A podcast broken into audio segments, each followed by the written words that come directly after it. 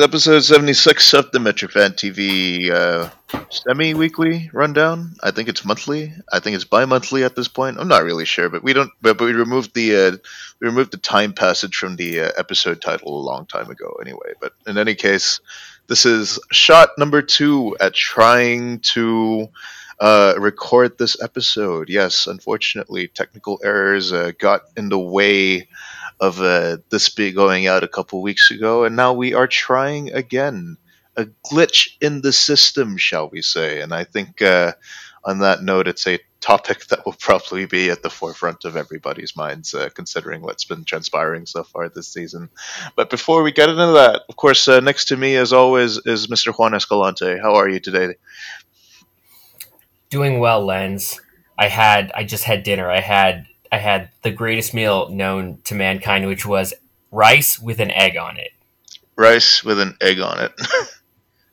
well, can't go wrong. Zero notes. I, I, I, was I was gonna be like, uh, kind of sounds like omurice, but uh, not even, not, not, even, not even. I'm guessing. uh, no, but it it was tamago yaki on rice, so Oh, okay. I mean, that's that's close enough, though. It's close yeah. enough. Uh, what is it? Rather, rather Spartan, but it does the job, right? All it, it really does the job, man. Uh, well, you know what doesn't do the job? Ooh. Gerhard Struber and his New York Red Bulls. but uh, I, but uh, yeah, I mean, uh, kind of a roundabout way of saying that it's been it's been it's been it's been kind of shite, right? I mean, uh, it goes without saying that I think uh, it's we're shit, and we kind of know we are at this point. And yeah. uh, six games into the season, I think we find ourselves like uh, what is it? I think in twelfth place, if I'm not mistaken, in the Eastern Conference. I mean, in a in a MLS, right? Where nine teams from each division potentially make the playoffs. We find ourselves in danger of not making it six games into the season. And of course, I mean, it's only six games into the season, but, um, you know, I mean, just based on the average level of uh, the performances that we've put out, you know, I mean, it's not been promising at all now, has it? Right? I mean, I think. Um, um, it, it's actually kind of almost astounding at this point at how I think uh, the games almost seem to follow like a baseline or a certain, you know, there's a certain flow to the game, right?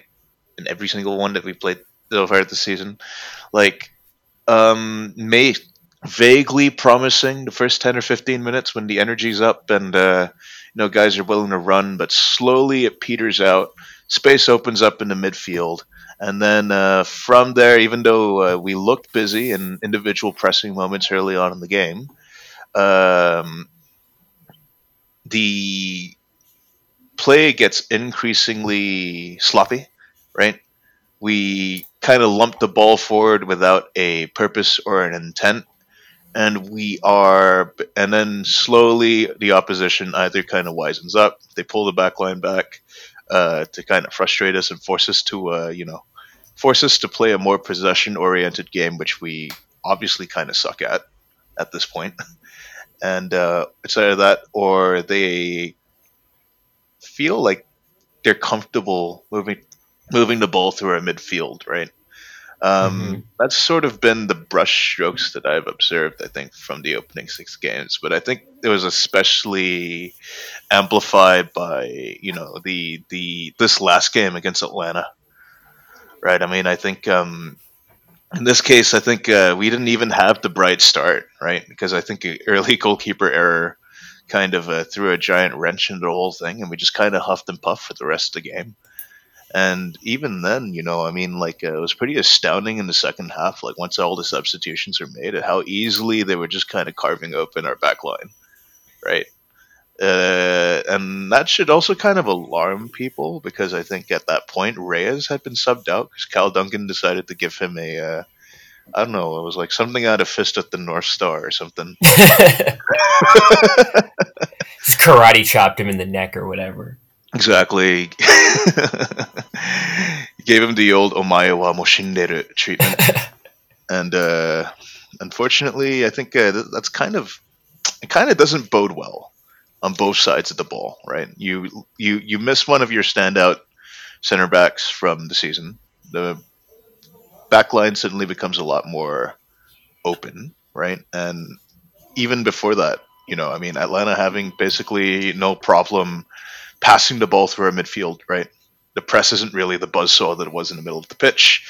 Uh, not really coming as advertised uh, as uh, you know as Gerhard Struber comes advertised of trying to compress that middle center of the pitch and making it difficult for teams to progress the ball through the middle. Right? I mean, I think uh, the amount of quick switches, the amount of flank switches that Atlanta were finding with uh, basically ease, you know, just carving open that back line could have easily been two or three goals right by the end of the game. I mean, uh, if I'm being quite frank with you, one the one line the one nil score line is ultimately kind of flattering to us. Maybe I think so. I was actually I actually went to the game. I was in Atlanta. Yeah. Uh, for this one, and uh, honestly, I wasn't so. I was not that impressed by Atlanta, although it easily could have been like two or three nil by the end of the game, and Atlanta just like missing pretty easy shots. Uh,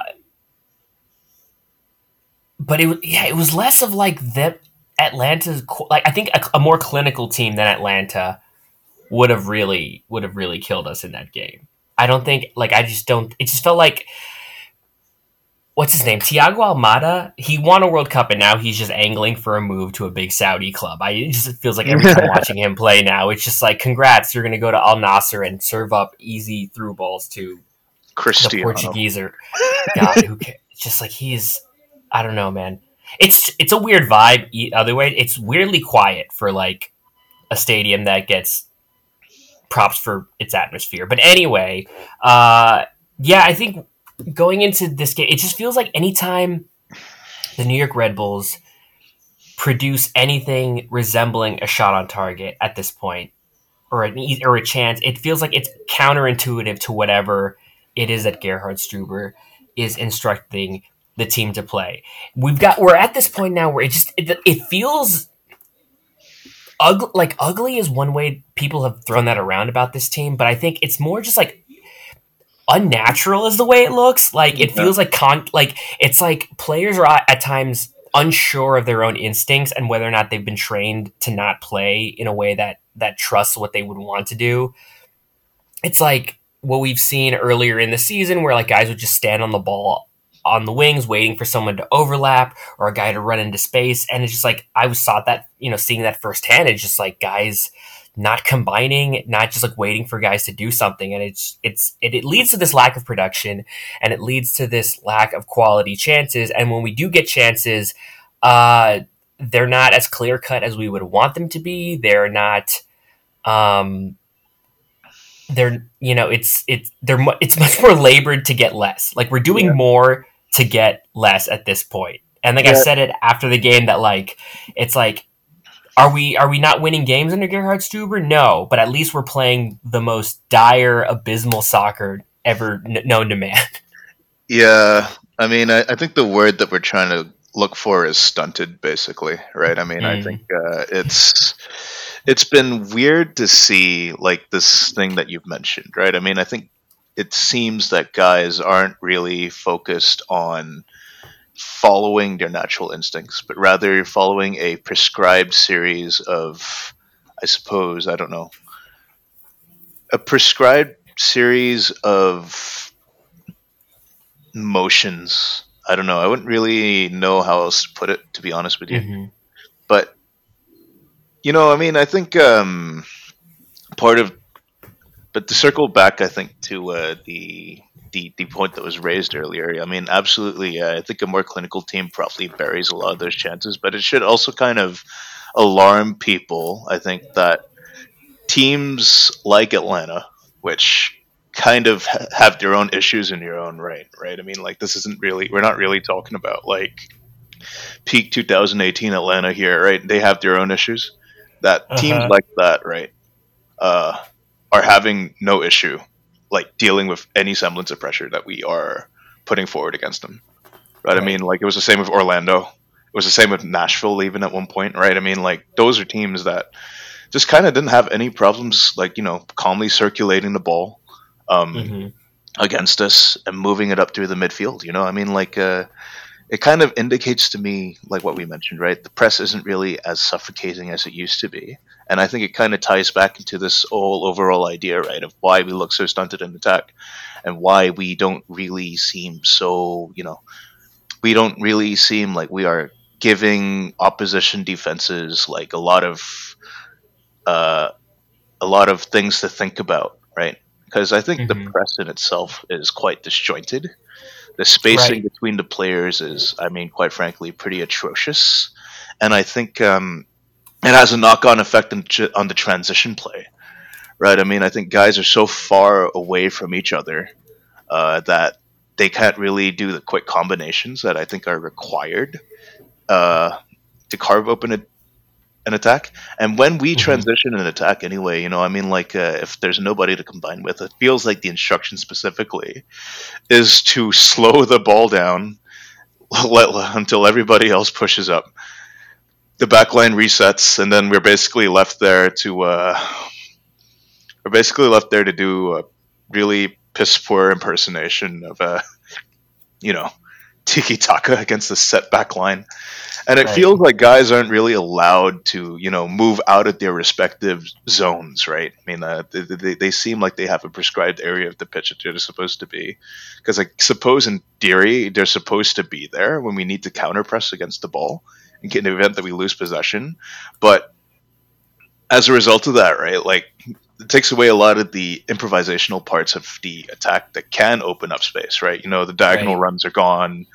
Uh, the ability to make secondary runs in into space are gone because it seems like the manager's specific instructions are to make sure that you do not move out of your zone at any costs, right? Because it's going to compromise the whole what counter pressing structure. But compromising the whole counter pressing structure doesn't even really mean anything if the pressing instructions in itself are so rudimentary, right? Has been like Right. pointed out so many times by so many different people across various accounts.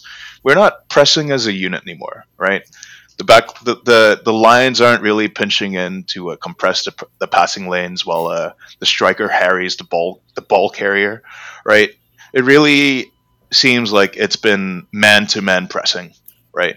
Without any without any of that cohesive like team wide pressing play, right? That you have been used to seeing between maybe 2015 and 2018, right? And you know, I mean, like three years into a project with God knows how many different people have been brought in, right? We can't keep arriving at the same, um, you know, we can't keep arriving at the same at the at this same old shit, right? At this point, like as far as I'm concerned, when it comes to the manager and his ability to get results, you you either shit or you get off the pot, right? We're Right. three years into this fucking project, and it still looks like Three years. yeah, three years. God knows how many marquee attacking players later, and it still looks like dog shit, right? I mean, like, like I, I don't know what the leash has to be for some folks, but we cannot keep running out the same excuses that the manager doesn't have the players that he's looking for when he's had various different windows under two different sporting directors now, right? To get the kinds of players that he wants.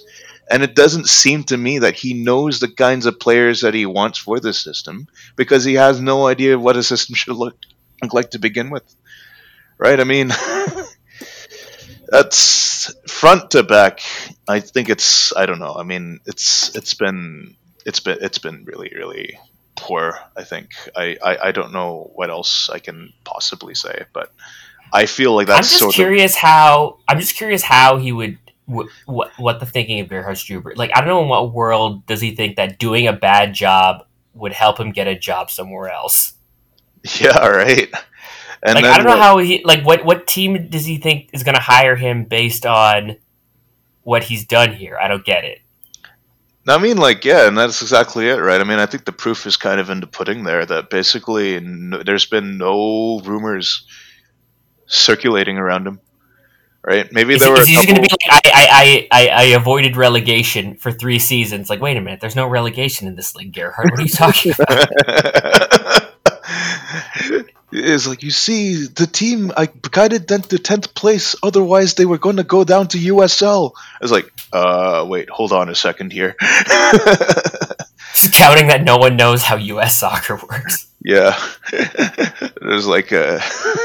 It's like, uh, so Gerhard, you're telling me that if you finished in 14th place in the Eastern Conference, the first team would have been playing in MLS next next season? Yes. I mean, that's yeah, and, and, and what I was gonna say is, I mean, it's, it's kind of telling, right? There were a few rumors, I think, uh, linking him to other jobs, in I think uh, late 2021, because I suppose he still had a bit of a report at that time, but they've more or less dried up since, right? Despite the fact that you have this fella going back to Austria like almost every offseason and begging someone to come and sign him. You know, it's um, it's kind of embarrassing. I don't know. And then like uh, you add on top of that, right? The fact then if you even remove all the tactical stuff as well, right? You you add on to the fact that like this guy is melting down against like hobbyist journalists asking him about like his tactics and all that shit, right? And then he's also constantly throwing the players under the bus because like he's always two or three players away from like, you know, getting his perfect idealized system full of guys who grasp exactly what he's asking them for. You know, like he's basically like trying to do this whole clout thing without actually having the clout to back it up, right? Like, I mean, at the end of the day, who the fuck are you, right? Just some random insurance salesman who used to babysit like uh, the Salzburg, like uh, Red Bull Salzburg equivalent of Red Bull Two, and then just kind of help, help keep Barnsley up with the with the help of a ten point deduction because one of the one of the other clubs in the championship went in the administration, right? Oh my god! And then like it's like it's like the, it's like well, Gerhard, you failed to beat uh, uh, Charlotte FC or whatever. Uh, what makes you think that you're capable of beating FC Doofenshmirtz or whatever the teams in in Austria are called? Yeah. Yeah, they all, they all have like the most male- malevolent sounding ass names, right? Like what's this? Like what's L- LASK Linz or whatever? Like what the fuck? L A S K Right. Linz. I don't know if Sturm Graz is a Sturm Sturm Graz Austrian. I think they are, right? They are, yeah. Yes, yeah. I mean that sounds like a fucking I don't know Sturm Graz. That sounds like a uh, a synonym. That sounds like, like like a World War II tank for a Wehrmacht special edition tank. Oh yeah, yeah. I was gonna say it sounded like a fucking uh, Luftwaffe, Luftwaffe, Oh my gosh. unit. or like a or like a subunit of the SS. You know, like like what the fuck? Oh, Oh, my they, god. their their logo's black as well. I mean, like that's just kind of Yeah, the black and white, yeah. Like I think there's one team that's like owned by because I think one of the things about Austrian soccer sometimes is that like Red Bull. So like people talk about like Red Bull Salzburg, whatever, but like a lot of the teams are named after like their corporate sponsor too. Because I'm pretty sure the the Salzburg team was at one point called like Casino Salzburg because they were owned by a casino. There's one team that was I don't know if it still is, but owned by like Swarovski, like the Diamond People oh wow, that that that that was in their name. Um, I don't know. They should Such a weird place. every game they should just kind of enter it. We're beautiful like diamonds in the sky, which is Oh, like man. a classic classic uh, soccer stadium song. I think. That's weird because if you think about like if you read the history of Austrian soccer, like Austria and like the the cafes of Vienna, there's a whole story about how like football, like beautiful football, was played in Austria in the early days of football, and now this is what we get now. This is The- what the- this is what it produces now. the early days of football like opens notes patrick berger uh, i'm sure there are other austrian players that were big in the 90s that i just simply can't remember but i mean like to be honest like uh, you know like w- w- what does anyone know about austria anyway? At the I end of the day, right? It's just a sh- it's just a shite germany which is just a no, hold on, it's it's a sh- it's a shite Bavaria. That's even worse. oh wait, wait wait let's go one further it's just a shite switzerland without the french part Oh, Oh, wow. oh, the only thing worth a damn is the Sacher torte. and even then, who puts apricot jam on a cake? Like, what the fuck is wrong with you? Disgusting. God, what is wrong? perverts. Country full of perverts. Country so perverted they hired Ralf Rangnick to to coach their national team. That's that's how you know they're far gone. What if we um, just simply gave Austria to Hungary? Yeah, then not Oh, reform Austria-Hungary. Just, just give Austria to Hungary, and they are a Can you imagine RB Salzburg having to play against like Ferencváros and like whatever every week? Oh, there's a funny thing though, is that I'm fairly certain there's been more relevant Hungarian football players and Austrian football players in the past maybe what four or five years. I want to say. I mean, like, yeah, I mean, Austria have David Alaba, but that's a technicality, right? Uh, Does does uh does what's his name Király count the goalkeeper that wears sweatpants or is he too old? Gabor Király, Király, I mean, he's been around so long that I think he might as well like uh, fit multi generations, right? And he can count All right. Then you had Here's a name for you. Uh uh uh Zoltan Gera, Yeah, he's a West Brom legend. Fulham legend, w- played. I think he scored against Juventus in the in the Europa Cup run with Roy and uh, Clint Dempsey. Uh, yeah, I mean, there were a bunch of really good uh, Hungarian players called Zoltan back in the day, right? You also had So so many Zoltans. You had Zoltan Steve, Steve, Stabler as well. I think who was a actually I think he was the Hungarian lad at uh, Bilbao, wasn't he? Uh, I can't remember out of- out of- because he had like a Basque mother or something or a Basque grandparent, which is how he was like. Yeah, so that's why like when I was checking the Bilbao roster one day, I was like, "What is Didn't Zoltan Stieber play for DC United? Hold on. No, uh, wait. Yeah, yeah, yeah. I I, think it's yeah, I, think, I might be thinking of another Zoltan. Zoltan. Hmm. He did play for DC United. Are you thinking of Vicente Lizarazu? I can't remember. It might be. I, I, I just remember that there was a Hungarian geezer at Athletic Club Bilbao, but I could be wrong. Oh, interesting. We'll have to figure this out later. Let me let me do a quick one. I think I may have actually just crossed my like wires to be honest, because I don't really. Maybe I'm trying to think of like Bilbao players who weren't because there's Vicente Lizarazu who played for the French national team but also played for Bilbao. Aymeric Laporte, obviously. Aymeric Laporte plays for yeah. Uh, then uh, was it? Uh, do you, they have a what's his name? Uh, that guy. Was it? Was it uh, in? Yeah, in Iñaki Williams. Iñaki Williams, Yeah, who who I think plays for Ghana, I think, or is that his brother? No, I think that's Iñaki Williams. no, he- yeah, yeah. He's he's Ghanaian because I think uh, what Yeah. his his he was born in Spain to Ghanaian parents. yes, and he was born in Bilbao. So um, he yes, qualifies. and his name is Iñaki, so he's just the most Basque person ever. You know what's the funny thing about him? So, f- so for the longest time, the story was that his parents were from Liberia, not Ghana. Uh, but it revealed recently, like a few years ago, that he's actually Ghanaian because apparently uh, his parents basically crossed the Sahara on foot and went to uh, either Ceuta or Melilla, which is that part of Spain that's like on the coast of Morocco, and basically crossed Yeah. the border into it. And when they got to Spain, like the immigration person told them to say that they were from Liberia rather than Ghana because that's a more sympathetic because they could make the excuse that they were fleeing the civil war rather than like and that would be a more sympathetic story than it would have been uh, if they had just crossed illegally from Ghana. Anyway, borders aren't real. So yeah, and, and and honestly, I feel like uh, half of Spain belongs to Morocco anyway. So yeah, exactly. they, they really should have given it back after the World Cup. Revival Andalus or we riot. I don't give a fuck. Exactly. feel like pure shit. Just want the caliphate back. Mashallah. How da- how dare we deny ourselves the, uh, the the sovereignty of the caliphate in the middle of the holy month of Ramadan? How fucking dare you? Oh, astaghfirullah. How fucking dare you? Anyway, um, where were we before we got on this whole sidetrack? We were talking about Austria. We were talking about Gerhard Struber. We were talking Oh, and then, yeah, then, then I somehow invented a Hungarian player that played for Bilbao that doesn't actually exist. It doesn't actually exist.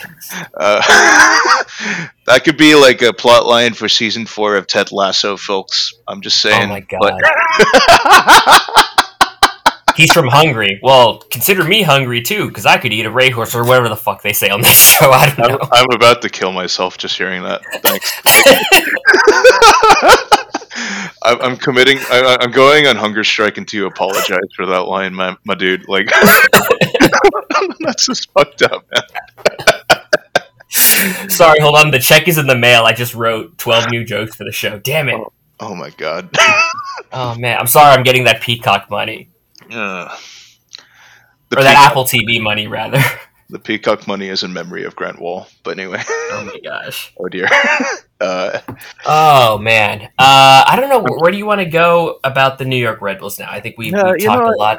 I, I, I, I think like I think like like like let let let, let let's take a step back. You know, I think uh, what I think we kind of let off with is the fact that the attack kind of looks like shit. But I mean, like I think what we can definitively say about this club at this point, uh, if I'm being you know balanced about it, is that yeah, I mean the defensive structure looks pretty good. But Yeah. we, we're not going to really go anywhere if the game plan is to basically try and eke out a one 0 win every single time, right? Like that's going to that places an unbelievable amount of pressure on the back line, right? Yeah. And it's one that we already kind of see like how um, you know how fragile that is, right? I mean, Reyes went out, everything kind of everything kind of went it tit, went tits up after that. Yeah. Um, could have easily lost. I think to George Gio, George Giakoumakis could have easily had a hat trick. I think it was kind of my, yeah. it's kind of like my takeaway from that game. But uh, you know, I mean, uh, he missed two sitters. I would Yeah, probably pretty say. much. Just kind of unfortunate, but you know, uh, yeah. Uh, shout out to uh, and apologies in advance, Al- Alexander Xenopoulos for uh, dissing the Greek player in MLS. there was a dude. There was uh, there are field so like there's like field level booths at Atlanta, and uh, there was a dude with a giant Greek flag waving it around. So I'm glad he had a great time at the game, yeah, no, they're, they're, they're just vibing, you know. just vibing. Apparently he so like I was staying. So Amanda and I went down. Uh, we stayed with a friend of hers, and apparently uh, one of her friends who's Greek goes to the Greek Orthodox Church in Atlanta, and apparently Giakoumakis also goes there, but he's very like covert about it. I was gonna say, like, how many Greek Orthodox people would you find in Atlanta? Anyway, like, uh, I, I don't imagine the community is too big, but I, I could be wrong. honestly. Right. I, I don't know how many churches there would be. But but I will say, if there's one thing that I that it seems like Greeks know how to do, it's it's just vibe, dude. I mean, uh, if you Yes. ignore everything else that's going on in the country, it's pretty picturesque. I'd vibe too. You know, you just you, you sit on you sit on the sidewalk one day. You have you have a, a coffee, have a nice lunch, and then uh, you throw tear gas canisters back to the police overnight. And then you you you sleep for three hours. Then you do it all over again. that's my fucking anarchy. That's my fucking anarchy zone, baby. exactly. How we roll.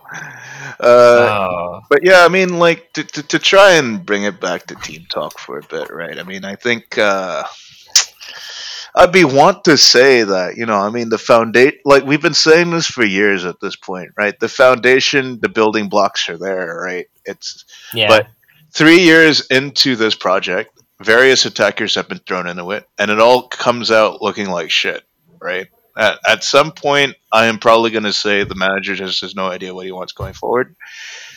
And on the topic of that, you know, I mean, like, hell, let's just go through the list, right? I mean, like, uh, what? Yeah, um, big boon supposed to be off this off season was the fact that we went out and signed like what a whole new striking corpse and stuff like that. And what Dante Vanzeir can get, can't get on the pitch.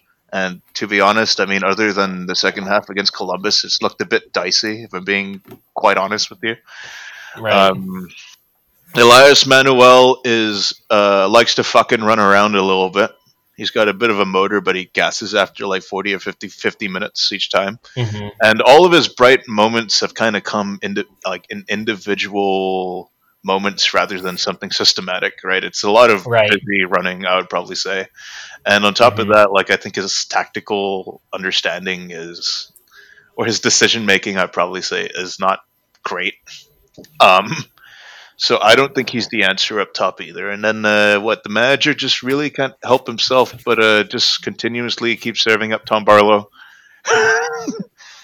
the it, it, it, it's it, it's it's kind of almost comical at this point. I feel. I mean, like I I really feel bad for the guy because I really do think the managers kind of set him up to fail constantly of being thrown into the Yeah. deep end in situations Yeah. where a team is what chasing a goal or something. We should really just be the striker that's there to close out games in it when we're already ahead, right? In a way.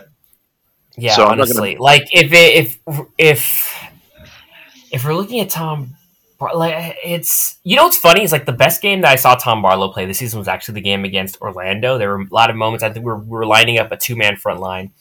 And I was noticing that like pretty much anytime the, the ball came to Tom Barlow, he didn't have to like trap it at all. He all he all he it seemed like the, the instruction all he had to do was first time touch it, knock it into space. And it kind of worked a bunch. There was like one good combination that led to like a one on one that Elias Manoel wasn't able to score from, unfortunately. But it looked like it's it like it looked like it was playing to Tom Barlow's strengths rather than like endlessly chasing balls all game long or like trying to contest headers. And I guess if I can compare him to like one bright spot in the attacking line, and that's that's the addition of Cory Burke this season. Yeah. It's like Cory Burke uh, the very the Shaq meme of like I I'm, I apologize I was not I was unfamiliar with your game. It, it really does apply to me and Cory Burke. He's way more technical of a player than I imagined him to be, and it's actually quite interesting to watch if we want to compare him to Tom Barlow because Tom Barlow I think at his best kind of operates on the periphery of play in that like he stretches the back line, he can hold off a defender, he can play with his back towards goal a bit, or like he's running in behind.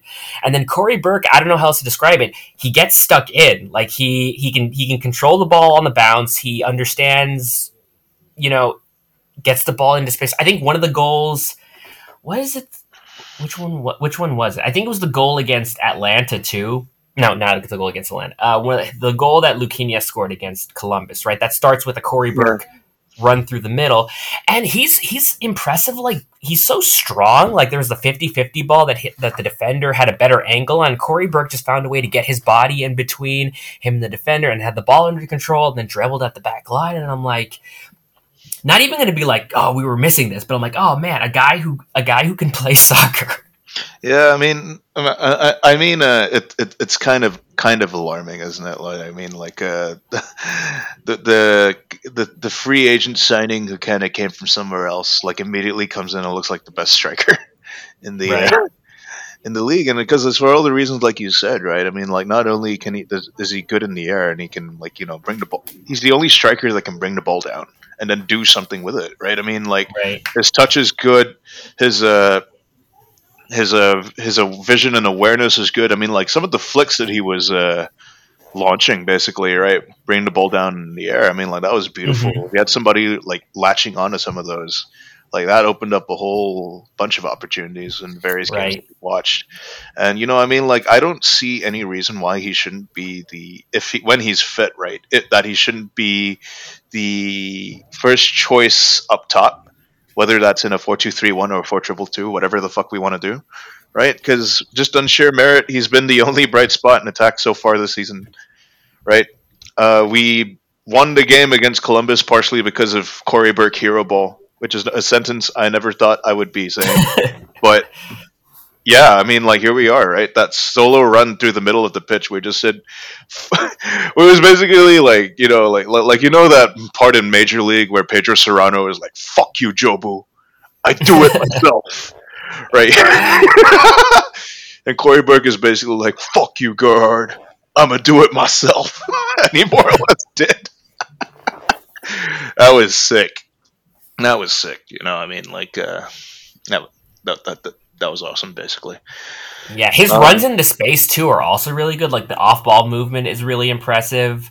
Um, not that we're not getting There, that. there but are think- so many think- times, like this past few games, where he's making a really good run to like what the near post or something, and he's like begging for the ball to be put at his feet, right, Yeah, so he can send it back across goal, but nobody feeds it to him, right?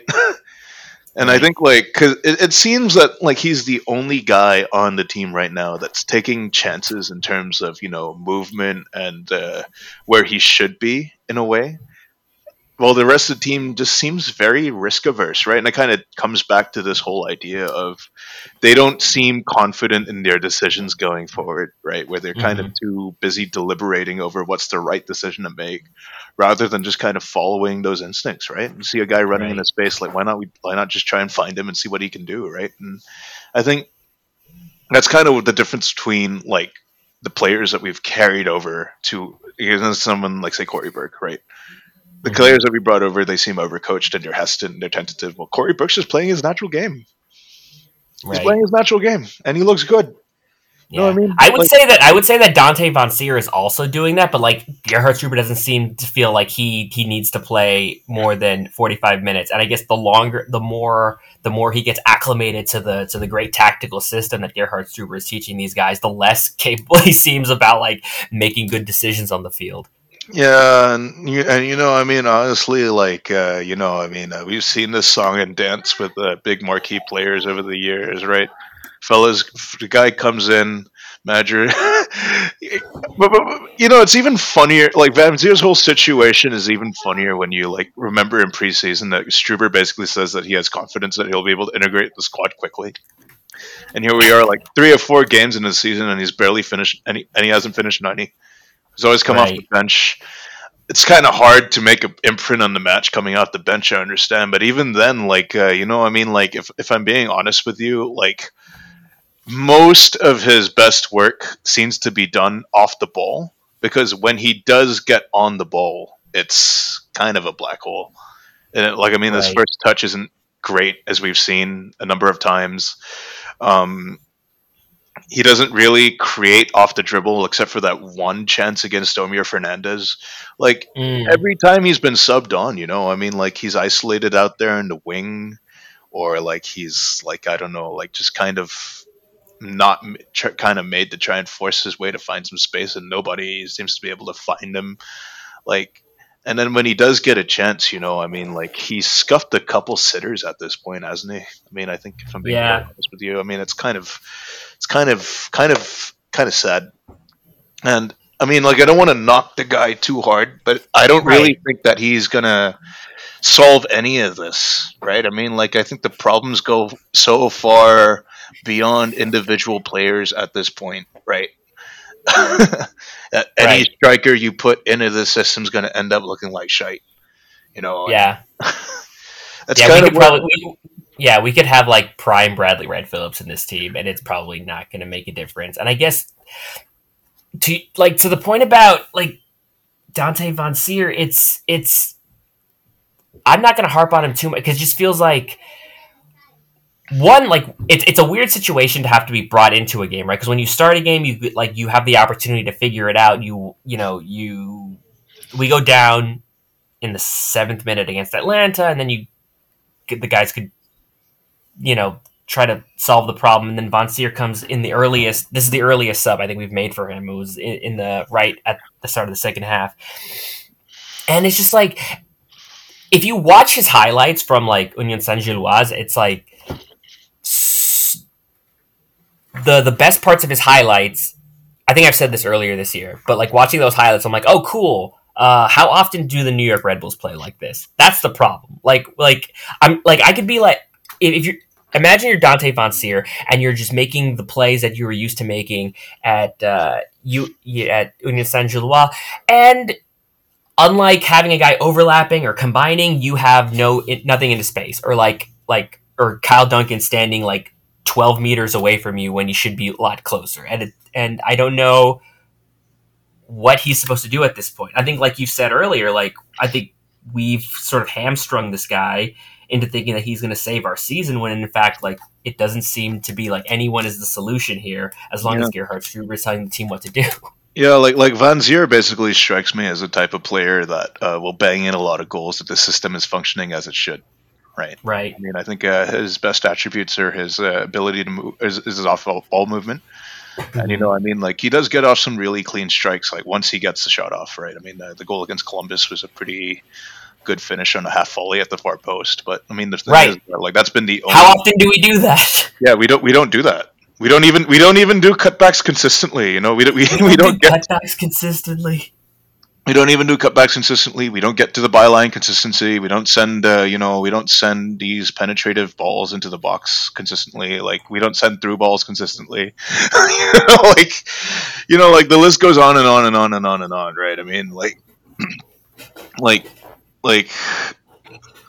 And, and you know I mean that's the kind of stuff that's supposed to obscure you know I think like you know maybe the weaker parts of his game because like we mentioned you know his first touch isn't fantastic you know, he has a really heavy one.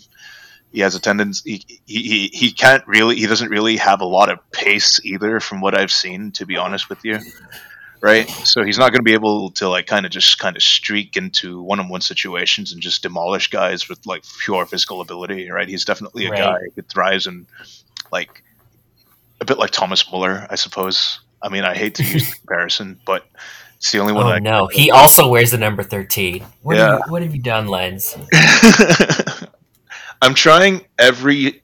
I'm there's every fiber in my being is trying to prevent me from saying the word Raumdeuter. Oh shit! Oh god, Oh, no.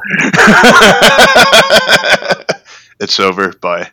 Uh, this podcast is cooked, bro. I mean, like I can't believe that we've been forced to talk about all this egregious shit. They've we- we've talked about Austria. We've talked about Austrian football clubs. We've used German football terms. I've had to name drop Thomas Muller. Like what next? What next? What next? I don't know. Oh, you know what next? England five, Germany one. Ah, da, da, da, da. Sorry. You went in the opposite direction there. Yeah, that song goes so hard. By the way, like R.I.P. Oh, imagine, imagine, imagine Emile Heskey in this team, though. Well, you know, we joke. Wait, no, I'm that not was a joke. Emile Heskey was great. Yeah, it was yeah, because that'd be awesome. That would be awesome. it, would, it would be awesome when Heskey holds up the ball and uh, basically nobody runs off of him. no, uh, awesome, awesome stuff like that. But yeah, you know, I mean, uh, you know, that's the thing, right? I mean, uh, like we said, right? I mean, you could probably put anyone in this team right now. And just because of the complete lack of ideas, I suppose, or the lack of confidence and the ability to execute, all of it points to an overcoached uh, squad. And somehow we can look overcoached and aimless. I don't know. I feel like at some point you just kind of have to just say fuck it and just, you know, I mean, hit a hard reset. New coach, hopefully, comes in, cleans this all up. You know, I don't know. I don't know at this point. Really, I can't. I, I, I think a loss at home to San Jose would be really when you know I think uh, the panic button gets hit. I think we can all agree, Yeah. right? That's not going to look good. Um, but then I think the question would be, as on everyone's minds, is then well, who do you go to after that, right? I mean, like the continuity hire was a bust. This uh, Red Bull Rolodex guy who seemed to be was like being groomed for a job higher up in the Red Bull hierarchy. He seems like a bust. You know, like who's next? Like I mean, I've heard Ralph Hasenhüttl be thrown around, but for fuck's sake, like we really want this club to be a rehab project for yet another Red Bull Global fail son. Like Right. I don't know. That's the that, that's the kind of stuff we're putting forward. Then I think it's just kind of comical, really. I think like I want no part of it. I want no part of it. If we're just going to be doing retreads and all that stuff, like w- like we're fucked. Like the kinds of ideas and innovation that got Schalke relegated, basically, right? I mean, like from the sporting director, that's basically the best that we can do of a manager. I, I, I, I, I, I don't know. Yeah, I, I don't even know if we can really take a stab at that. To be honest with you, Imagine, imagine the kind, like the possibility of like Gerhard Struber being the first manager in what over a decade to fail making the playoffs at the New York Red Bulls, and then he fucks off to Austria to take the the, the Salzburg job, and then that'd be the first what in like twenty years that they don't win the league. that'd be really funny, wouldn't it? It would be really funny. That would be really funny, actually. I mean, like Salzburg is tutorial island for for your, basically, isn't it? You know, like Tutorial Island.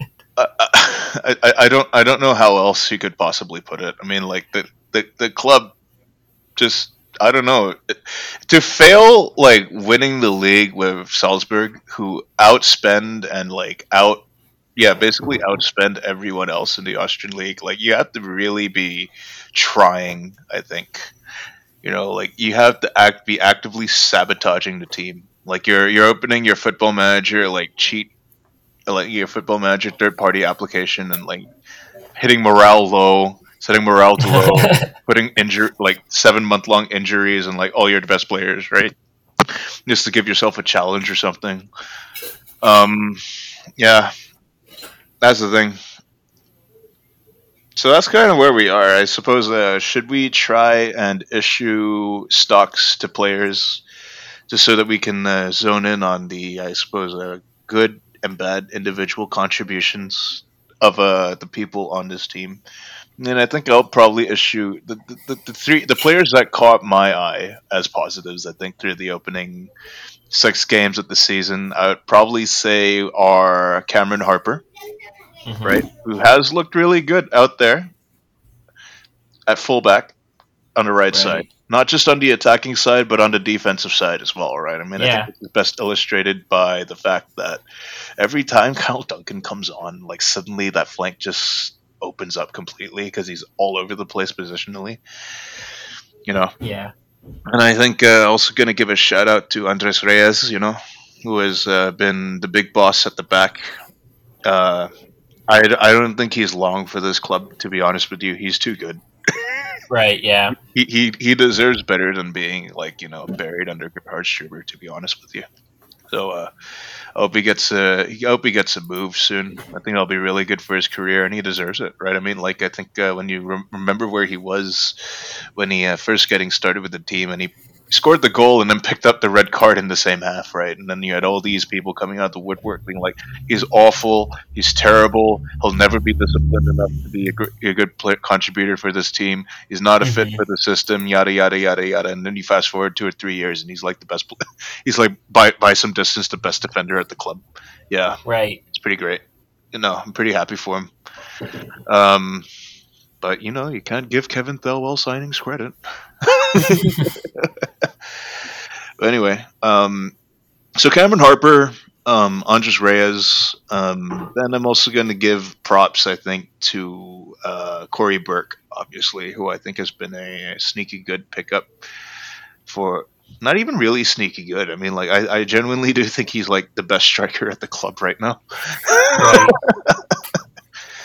Which, oh boy, um, really tells you something. And then, uh, what is it? I will probably give. I've liked what I've seen from Frankie Amaya on the defensive side of things. He's really putting in a shift every single game.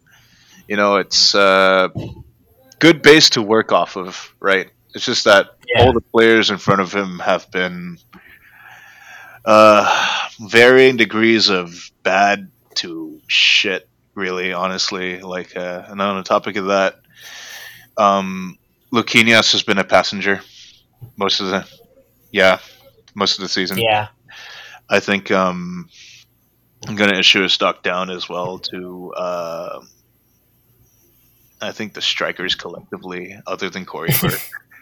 uh, let's see. I'm probably also going to issue a stock down to. I mean, like God, I mean.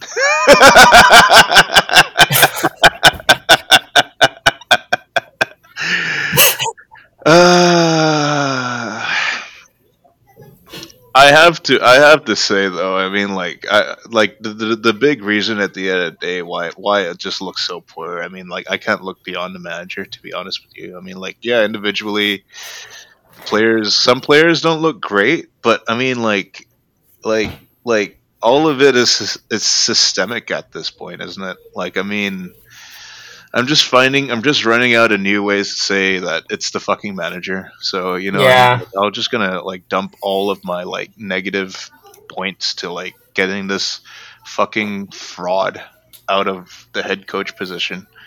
This you know, bald like, fraud. This this Austrian Armas, and I feel like oh my god, doing a discredit to Chris Armas at this point. Honestly, I think it would Yeah. I think now that now that now that Frank Lampard has just been given another Chelsea job, I feel like the term "failing up" can't really apply to Chris Armas. To because to, to Chris Armas's credit, he lost his job as a head coach and basically took a step back to be an assistant, which he feel which you know seems like is more of his skill set. So I think that's that that's that's a more that's a much healthier move than whatever yeah. it is that yeah yeah, yeah, yeah. No, no, no, no, no doubt. And uh, I mean, it's also been three years since Armas got fired. You know, I really don't really think there's any need for for him to occupy anyone's brain space anymore. You know, I mean, right. like he he's been irrelevant for such a long time, right? He bombed out of his last head coach job as well, and now he's just kind of bouncing around assistant gigs.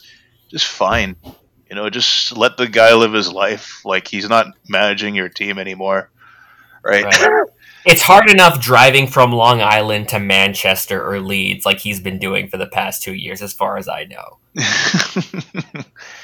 yeah, you know what the problem is? that those places don't have banging pizza like they do in Long Island, you know. And uh, if I had the choice between the two, I'd probably choose Long Island over Manchester or Leeds as well.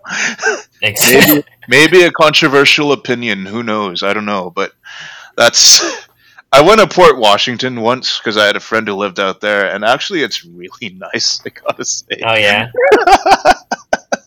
I can see why, like, uh, I can I can see why uh, you know uh, you, you you'd feel enamored with the place if you were you know from a certain part of Long Island, I suppose, because right. it, it kind of feels like New England without the Massachusetts the people from Massachusetts, oh, yeah. which is nice you get the same as sea sea sea town vibes. You know, you get the really nice, uh, quaint, like uh, New Englandy like seascapes, and you don't have to deal with a gut hen. You don't have to deal with mass holes.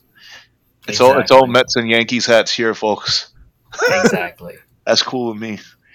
yeah, so I think those are my actually might just. I mean, I'm gonna knock the goalkeeper a little bit just for that last game. You know, mm. I mean, I mm. thought that rebound was kind of kind of unfortunate.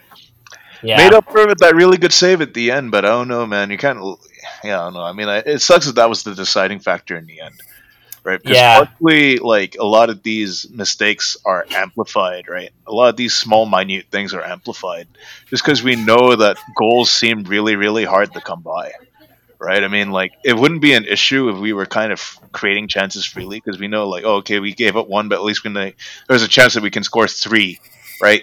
Yeah. But no, I mean every time the opposition scores against us nowadays, nowadays, right? It's like it's like fuck, that's it. We're not coming back, yeah. and it's only one nil. Why does it have to oh. feel this way for a game that's only one nil? like, yeah, yeah, yeah. Yeah, and like we're six games in now, and I feel like you, you can start to look at the underlying numbers, and it's like if you look at um, if you look at the like the XG so far, like cumulatively, we're like underperforming our like our XG for these six games has been like six point five, and we've scored four, so we're underperforming that, which makes sense based on the numbers, but also looking at the game with your eyeballs. Um, and then our goals against, we're actually we're about performing about where it's five point two. We've conceded five, so that's about what what is what we're, we're, we're supposed to be getting. Yeah, and I mean, if you look at the averages there, right, it basically means we expect to we expect to score one goal, we expect to concede one goal per game. So basically, the right. baseline, assuming that you fulfill all of that, is like a one-one draw each time. Right. We're we're not even like putting ourselves in positions to win games. Right. I mean, there once was a manager who said that. Uh, he said, uh, "Look, if we would ideally we would win every game one 0 and win the league. We would be undefeated, thirty eight games. We'd only have we'd only score thirty eight goals, but we would still win. we would still win the league." And that was Fabio Capello. I don't think that Gerhard Struber can start uh, talking brazy like that. Yeah, because he's supposed to be a he's supposed to be a Rangnick uh, acolyte, not a Arrigo Sacchi acolyte. You know, and I oh mean, like, God. Cate, like if you devise Catenaccio, you have that clout, right? I'm, I'm, sorry to say. I mean, like it's it's it's a it's a it's a timeless system. Like it's maybe yeah. I've, I've, been reading. I've been reading the zonal marking book by Michael Cox. I had yeah. and one of the chapters I finished was the one about Italy, and when he's what was it about? Italian soccer is that like the identity of Italian soccer is it's less about the defense, but it's more just like being able to nullify your opponent before like implementing like your identity on the game, which is an interesting point. Um, but ironically, like the best Italian teams that exemplify the Italian game also had really good players. It's just like it's just a matter of like curtailing their impulses. It's like a great like uh, Juventus that when they had Zinedine Zidane, right, versus yeah. like Juventus when they let uh, Alessandro Del Piero do the cooking or whatever. Uh, yeah, and yeah. you know, I mean, like to that point as well, right? I mean, like it's a perfect illustration. This has nothing to do with Red Bull, by the way, so we're probably going to go in another diatribe here. But it has to do basically with this tenet, right? That what makes Italian defenders so good is that you don't realize that they're defending half the time, right? Anytime right. You, you see someone making that game busting tackle, it actually means that there's been a breakdown somewhere, and that's not good, right? Maldini, for all intents and purposes, you know, was a fantastic individual defender. But what made him so great is that he never is that he felt that that's that those situations were generally quite few and far between, right? Because he was already tidying everything up before he even had to, you know, slide in or do an emergency or do emergency defending. Right? And that's sort of right. like the and that's where a lot of the elegance of that is derived from, basically, right? Like being able to nullify the opposition through really strict zonal and disciplined play, right? And then giving using that as the platform to let your star player shine, right? I mean, it's sort of been the sort of been the sort of been the sort of been the modus operandi for so many of the great Italian teams over the over the decades, right? And mm-hmm. I think mm-hmm. that's why those guys become like larger than life figures in a way, right? I mean, it's it's not to say that like uh, it's not to say that like uh, it, it's uh, what is it entirely hero ball, but it definitely is. You know, car- having a talisman like that definitely kind of does a lot of the heavy lifting in attack, right? And it's right. he has this great foundation of the team behind him to build upon, right? Knowing that he has a canvas, he has a blank canvas. But obviously, back in the day as well, I mean, like uh, you know, it wasn't as systemized as it is now, right? It wasn't as optimized in terms of zonal play. So you had a lot of great moments to just kind of improvise and trust your natural natural instincts as a player to carve open or try something, right? And that's what made Baggio, for example, so fantastic. But you don't really have that nowadays, right? Because I think it's supposed to be a lot more systematic in nature, like I mentioned. Like there are correct decisions and there are wrong decisions that are drilled into players ever since they come up in the academy, and that's why greatness nowadays is measured by like you know like how high your passing, how high your passing percentage is or something, I suppose. But you know, there, there's a certain joy that I get from watching you know the likes of you know Roberto Baggio or Alessandro Del Piero that I don't get from Kevin De Bruyne, for example. Oh. That's sort of kind of what I'm getting at. I think you know the vibe that I'm going for here, right? Yeah. Like, Kevin De Bruyne is the exact type of player that I would pinpoint to when I say that this is everything wrong with modern football. If I'm being really, oh, really grouchy. oh man. But yeah, um, that's. I think I think Kevin De Bruyne would have been really good back then, but I think he's just hamstrung by that. There's a great. Uh, what was this? It's a story that I read in that book that uh, is when Carlo Ancelotti was manager of um, of of Juventus when when he was there, and he ha- he's a, a Sacchi acolyte, so he likes to play with the four four two, uh, the kind of like the empty bucket type formation. So it's like yeah. it's, it's, not it's, so like he plays with like two, not two tens, but like he no player occupying that central space really, and he didn't play Baggio all that much because he didn't want to like have a number 10 or like a trequartista as that you would call it. Uh, yeah. and that's like he says it if you ask him now he says that's like one of the regrets of his career that he probably he learned his lesson that he would say like actually i would i probably should have like let baggio cook more. And i think he had learned his lesson to by the point that he had zidane and the team where like okay i'll let you do your thing. Yeah exactly yeah. So, those are good times. I miss Serie A personally i don't know about you but it's it's pretty good now. The Napoli team now is actually very fun to watch. Oh, yeah, that, that, I think that, there's something true.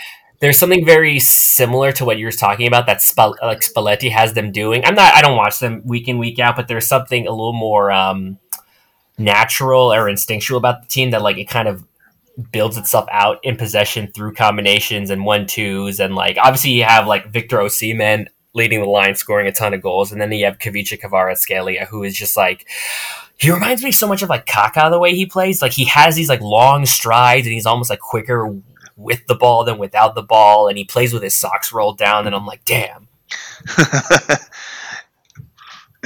Bringing back the old school. I'm looking at the Serie A table right now, and this is how football should be. Other than maybe perhaps Lazio being in second place, but yeah, let's, let's see what, what, what the hell's going on there. Well, Napoli running away at the league, which is great because I feel like this has been a long time coming for him. Milan and Inter in third and fourth place. That's great, and Juventus in seventh outside the Champions League spots. That's awesome.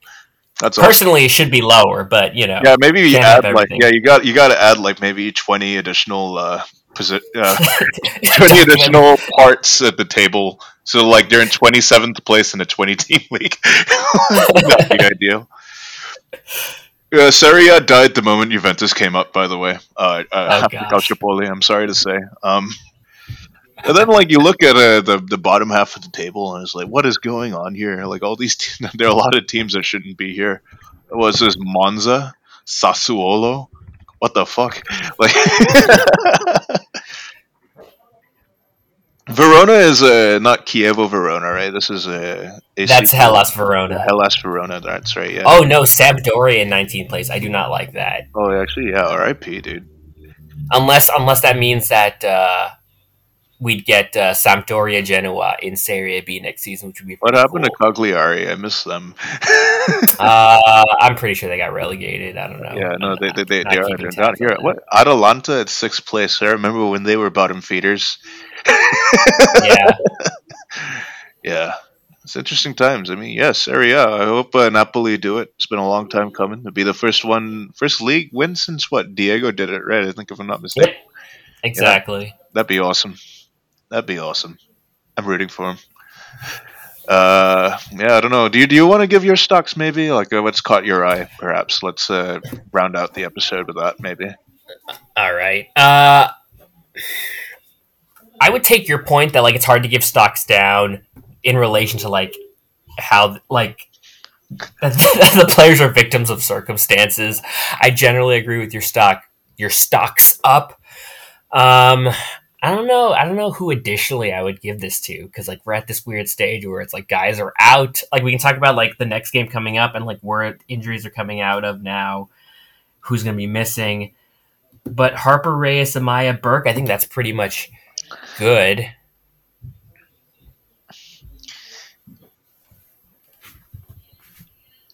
Yeah, I don't know. Like, all right.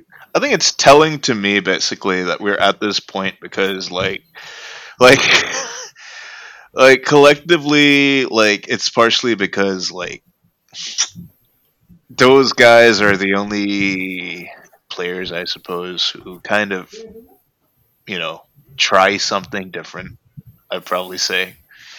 Burke and Harper I would say. But you know I mean like maybe I don't know like I'm Harper sure. specifically, if you remember, like remember that game like two seasons ago against New England in New England, where like Harper gets subbed in, he plays like ten minutes and he gets taken out. Yeah. And from that point, he's like now really should be the mainstay at, at a position that isn't is wasn't originally his that he's basically had to learn on the job and yeah he got the uh, he got the Ashito Aoi treatment bits. uh, shout out to those who uh, read Aoashi or watch the first season. But yeah, that's basically kind of what happened, right? I mean, an attacking player gets shunted into fullback, has a bit of a nightmare trying to learn the defensive motions. But, you know, I mean, put his head down, worked hard on it. Two years later, he's out here looking like he should be the first choice at right back.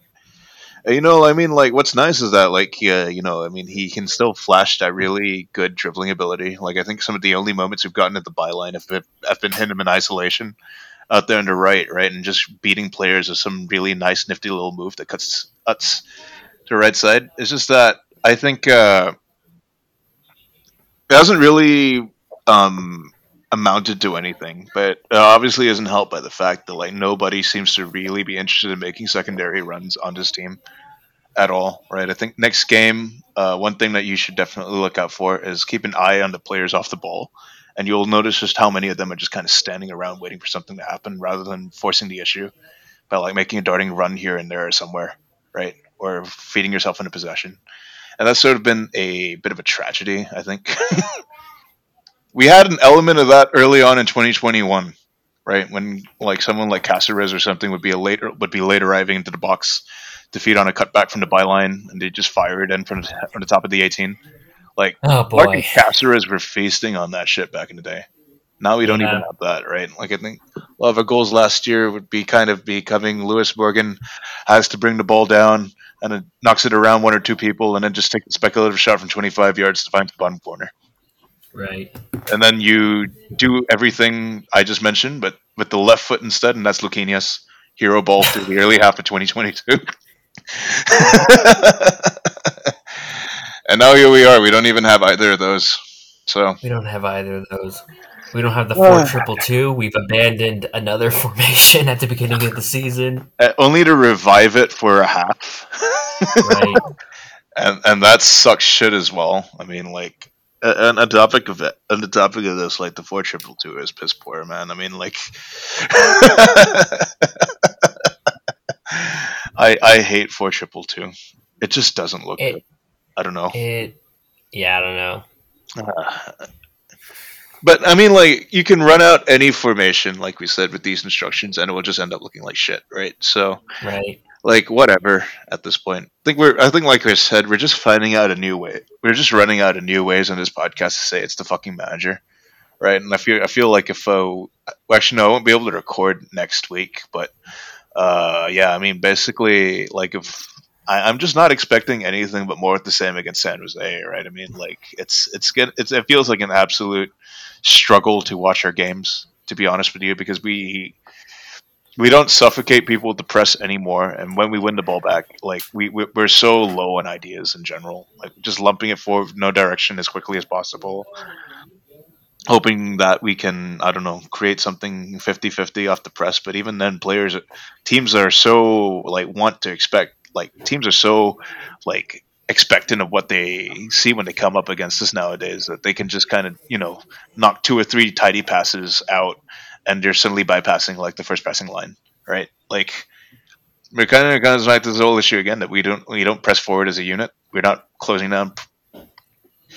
We're not closing down passing lanes as much as we used to, and even if it was a shift, you know, to uh, pressing traps deeper in the pitch, we're not really setting ourselves up for glory with that either, right? I mean, like um, positionally, we do not compress the center of the pitch, and that's why all these channels in the middle are opening up.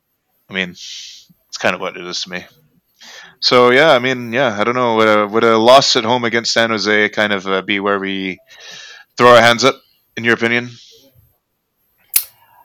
Yeah, I feel like this is one of those games where it's a combination because like this is a Western Conference opponent, and while it would affect our, where we are in the standings, it's just like a team we don't see that often. But I, I mean, we're just at the point now. I think if we lose on Saturday, it's just like we could very well just start doing Struber out chance. It's like we were at this point. Was it not last season, but the season beforehand, where we like lost at home to Minnesota, and it's the same vibe again. We just like nothing's. We're not not getting anything out of the game.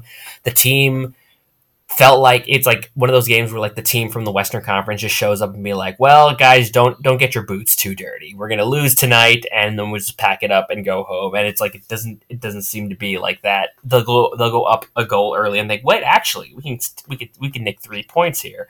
Uh, oh boy. Yeah, and you don't even have the nice uh, the nice brevities of a U.S. Open Cup run to kind of take the bitter taste out of your mouth. That outright, we just kind of start the season just absolutely flat. yeah it's it's it's not great that like this start and then we just basically have to be perfect in the back end of the season which would be nice but there's no way to like there's no there's no reason to think that this this wouldn't happen yeah, um and I like I don't know what to expect from this San Jose team. You could tell me Shea Salinas still plays for this team, and I would believe you. He doesn't, but I had you on the ropes there. uh, I think Chris Wondolowski's still around somehow. Oh, nice. See who was it? Uh, what's his name? Uh, Andrew Tarbell. uh, Tommy Thompson is still on that team, though. Believe it or Uh, not. Imagine my surprise when they actually had a guy called JT JT Marcinkowski on your team. He's team. still there. Yeah, no, no, no. Is what I mean is that like uh, that's that's like a Chat GPT uh, player name right there, JT Martian. No, and you know what's funny is that when he's played against us before, and the the ma- the announcer would be like Marcinkowski, and I thought like, I thought he'd said Mark Shatkowski, and I'm like, what? He's back. He's back. Oh, I'm just looking through the roster right now, and this is a really solid collection of hashtag MLS guys. You know, I mean, like Yeah. Jeremy Ebobisse. Uh, holy fuck, that's awesome. That is awesome right there. Wait, let me let, let's close out the episode of a quick run through of uh, remembering guys on the San Jose roster. I didn't realize Luchi Gonzalez is your head coach now. I just assumed it's Almeyda. Gonzalez, former Miami soccer guy. I just assumed Gonzalez. Almeyda was still slumming it somehow. Right. Oh They wow, didn't fire him. dude, Jackson. Wow, Yueill. Jonathan Mensah. Yeah, Jonathan over there? Mensah. Oh, their DPS are Carlos Gruezo and Cristian Espinoza. Wow, Jesus. I didn't know that Gruezo had went over there. How old is Neither Gruezo? did Oh, he's not that. Neither he went from I. Dallas. Oh, from Augs. Yeah, right. He was at Augsburg, and then they brought him back. I still remember him at, at Dallas. Obviously, like he's a Yeah, Dallas yeah, yeah, yeah. brain. Like, uh, Yeah. let's see. uh, Wow. yeah, Miguel Trauco. Yeah, he. Was, I. I only remember him at San Etienne. Wow. Jackson Yueill, who was Cade Cowell before Cade Cowell, and now there's Cade Cowell, and I've said Cade Cowell a whole Cade bunch of times. Like, uh, oh, Jamiro Monteiro is is another name. Uh, I think he's injured because otherwise, if I have to watch him play against us, I would be very upset. He's Remember- an annoying player to watch. Yeah, remember when he shot on us like a couple of years ago? Like that was kind of annoying. At Philly, God damn. Yeah, I hated it. I hated it so much. I wanted to Yeah. cry. Gee, surprisingly, other than that, I mean, they have a Brazilian guy called Nathan. Okay, it'll be awesome in like five years when you start seeing Brazilian guys called Paxton. Paxton. Braxton. Paxton. Ah, yeah, Paxton. Paxton de Lima. Paxton de Lima. Paxton Jalima. Paxton de Lima. What is it? Uh, try, try, trying to couple together like a whole bunch of like Brazilian last names, but it's not really coming off right now because I almost said Nazario, and that'd be too close to like Ronaldo Nazario, you know? I would be like Paxton Oliveira dos Santos Almeida Yeah, yeah, yeah, yeah, yeah, exactly. Junior. Junior. So he'd be like Paxin, Pax, Pax, Paxtonino. Paxtonino. It's a Brazilian guy named Braden. yeah, Braden, Braden Nino. Braden Givanildo G. De Lima de G. Jesus. G. Lima G. Jesus. Uh, Schneider. Schneider Lima Oliveira. Schneider Lima Oliveira, and then you throw in a random Italian last name there, with his uh, with his uh, best friend uh, Braxton Kobayashi de Lima.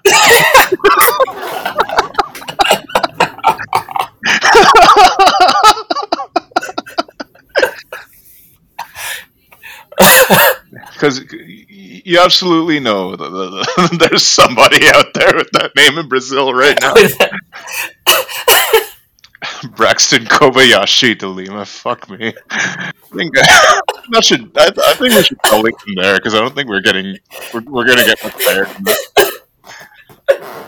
I believe I should make my co-host suffocate or something. That's pretty fucked. uh, it's it's like uh, uh, oh man, uh, Joao, Br- Braden, uh, Toriyama, Oh God. Gonçalves. And he's somehow related to uh, the guy who uh, created Astro Boy. Somehow Oh my god, that really tie everything together. And I think he that's was trained by Kazu Miura. I think that's a pretty good place to end it off. I think, like, I think that it's not going to get much higher than that. Uh, Right. we can't get much higher. So, yeah. Um, let's hope for the best against San Jose. On a scale of one to ten, are you optimistic at all? Uh, I have to be because now I live walking distance from the stadium. So, Oh, okay, well, I'm sorry. I'm sorry to hear that. Uh, I'll, yeah, I'll eat a QuickChek cookie in your honor.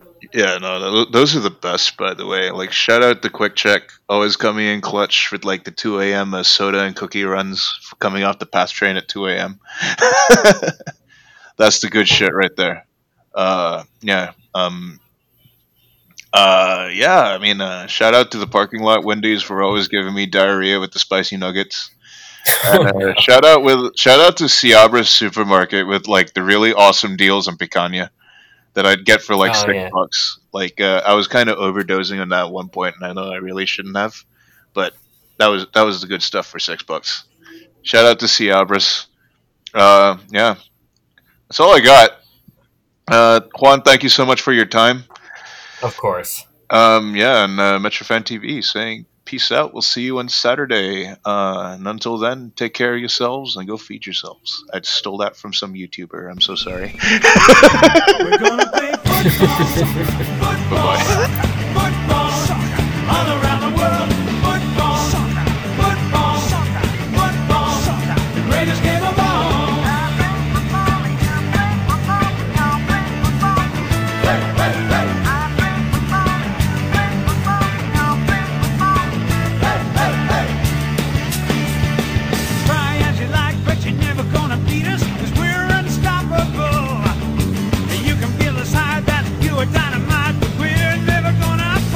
Cause we're gonna play football,